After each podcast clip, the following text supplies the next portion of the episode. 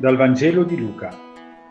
In quel tempo i due discepoli, che erano ritornati da Emmaus, narravano agli undici e a quelli che erano con loro ciò che era accaduto lungo la via e come avevano conosciuto Gesù nello spezzare il pane.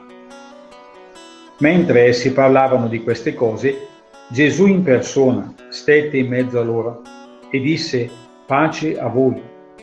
Sconvolti e pieni di paura, credevano di vedere un fantasma. Ma egli disse loro, perché siete turbati e perché sorgono dubbi nel vostro cuore? Guardate le mie mani e i miei piedi, sono proprio io. Toccatemi e guardate, un fantasma non ha carne e ossa, come vedete che io ho. Dicendo questo mostrò loro le mani e i piedi ma poiché per la gioia non credevano ancora ed erano pieni di stupore, disse, Avete qui qualcosa da mangiare? Gli offrirono una porzione di pesce arrostito.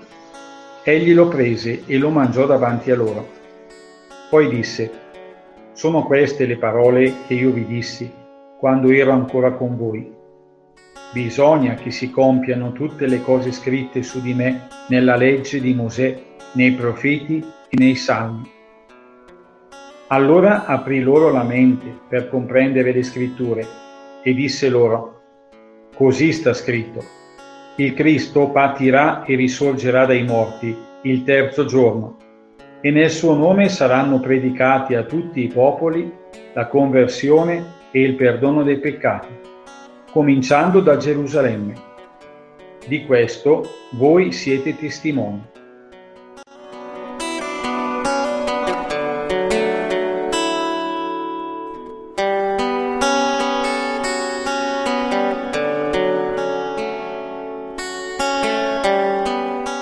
Più paura, dice il Signore, mai più.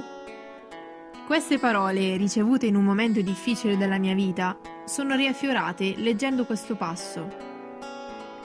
Mi ha colpito quando Gesù appare agli Apostoli, così turbati e pieni di paure, da leggere nei loro cuori persino il seme del dubbio.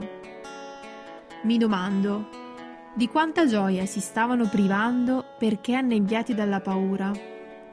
E quale rischio di non vivere tale gioia per averla messa in dubbio? E di nuovo mi chiedo, quante volte ci rivolgiamo a Dio con preghiere così ricche di angoscia e paure da mettere in dubbio che Lui possa realmente ascoltare e intervenire nelle nostre circostanze, impedendo così che ritorni la pace e la gioia nei nostri cuori?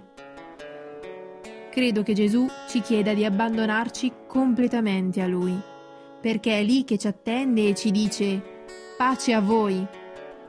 In sostanza, quello che ci invita a fare è di lasciarci stupire, lasciar fare a Lui, compiere un vero passo di fede. Perché solo per fede Egli può, come con gli Apostoli, aprire la mente e il cuore per farci comprendere, guidarci, liberarci, consolarci. Compiendo questo passo verso di Lui, gli permettiamo davvero di operare nella nostra vita, diventando testimoni viventi della Sua parola.